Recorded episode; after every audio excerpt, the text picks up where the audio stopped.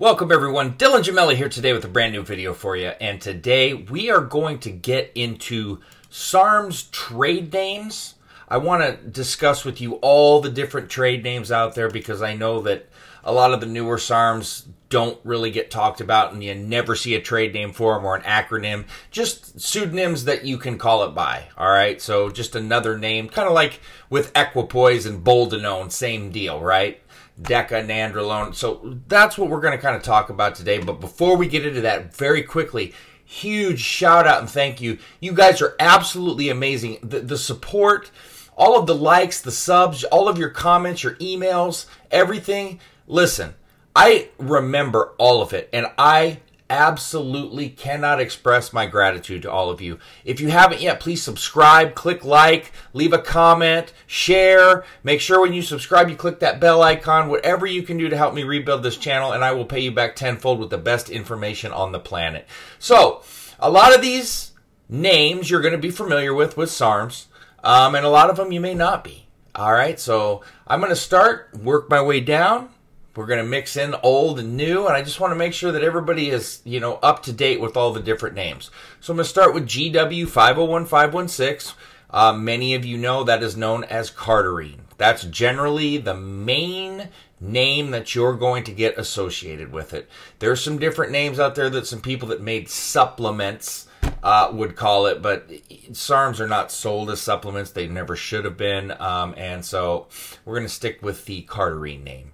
S4, also known as Andarine, and and that's been known since well 2012 2013 when we started talking about it back then. Say cardarine a little bit after but these are uh, older school. More people are going to be familiar with ones like this especially um, but s4 andarine now gw 0742 also known as lipoline L I P O L I N E, lipoline. And, uh, uh, you know, you can see there with um, lipolysis being fat burning. That's probably where that is derived from, and it kind of makes sense.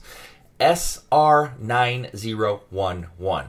Metabol, M E T A B O L, clearly has to do with metabolic, being that, you know, SR is known for helping with somebody's metabolism and correcting any sort of uh, uh, metabolic issues and so that clearly is where that is derived from. ACP 105, also known as Vasculine, V A S C U L I N E, and one would assume that has to do with all of the muscle hardening and the vascularity that you're going to experience while using ACP 105, so that makes perfect sense.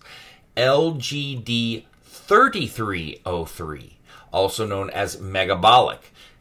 Well, LGD 33 is well known as being one of the strongest bulking SARMs that you can run, so I think that's very self explanatory. YK11, also known as Myobol. That is M Y O B O L, and one can only assume that has to do with it being a myostatin inhibitor, so that kind of makes plenty of sense as well. Then we have S23, also known as Ultrabolic. Well, uh, I don't really think that needs much of an explanation, being that S23 is basically known as a steroid. And in the SARMs world, that would make it pretty ultra in my eyes, so that kind of goes hand in hand. RAD 150, also known as Sustalone. My assumption there is that it has to do with Sustanon being a, a, testosterone ester, and we all know that the RADs were created or thought to have been a replacement for TRT, and even though they're definitely not, there are a lot of similarities with you know using testosterone. One could say, and so I'm assuming that's where that comes from. Um, MK677, ibutamoren, and Nutrobal. Uh, those are well known names for both, so there you go on that. RAD 140, another well known, also known as Testolone, and that has quickly become, like I have said many of times, the most popular, basically king of SARMs. And I actually dedicated an entire video to RAD 150, the king of SARMs. So, you know, that's a well known one. Then we've got SR 9009. That's been known as Stenabolic for since it, since its inception. Um, LGD 4033.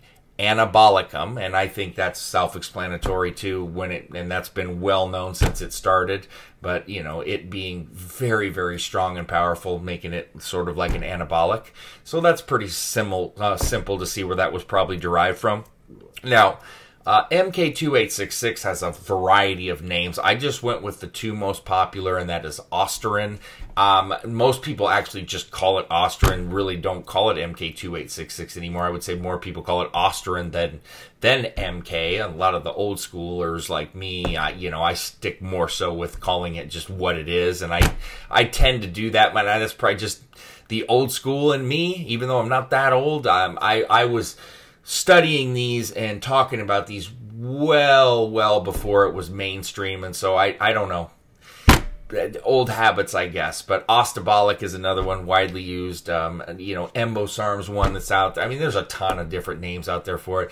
But generally, Ostarine and ostabolic are the ones that you're going to see more so than anything else. So that's just a breakdown of all the SARM's trade names. So that way, if you're you know wanting to look them up and and find them, you can you can have different methods of looking them up for different modes of information because the people that use those trade names you'll find probably more in-depth information because they actually have you know all of those names on hand and so they probably study quite a significant amount it's not a guarantee but you know it's good search terms to look around and and, and kind of roll with so wanted to educate everybody I, I like to give everybody as much insight on everything and expand your knowledge base as much as humanly possible um, I am one that truly, truly feels that you can never knew, know too much, but always know too little. I've been saying that for a very long time. You know, some people think I know a lot. I think in my you know profession or my area that I know a pretty good amount, but I treat myself as, as if I don't know jack shit. Because then you're constantly motivated to learn more and learn more. And let's face it, and and a lot in this line of just the world in general when we're talking about health, fitness, PEDs, supplements, whatever people are constantly looking for an edge, constantly looking for something new. There's new studies, there's new methods, there's new testing, there's new ideas. So if if I'm if it's like if you played a sport and you were uh, you know an elite player in basketball and you just stopped practicing and stopped shooting and stopped dribbling everybody's going to catch you and pass you. And that's the last thing that I want. Not that I'm an elite level by any means, and that's not what I'm saying. Trust me, because I don't look at myself in that way. But if I want to stay as somebody that you guys trust, which I really truly feel that you do and should, um, and somebody that you know that when I speak that you can take it to heart on what I'm saying, you know? And anytime i've ever been wrong or something new comes out or one of my beliefs changed or i experienced something different shit i made a uh, video apologizing to anavar. A non-existent compound that i felt the need to apologize to because i was just flat ass wrong so it takes, you know, it takes all of these things to build yourself up. And my point is, is I never stop learning. I never stop reading and I will constantly provide that for all of you. So that being said, stay tuned for plenty more to come. Dylan Gemelli signing off.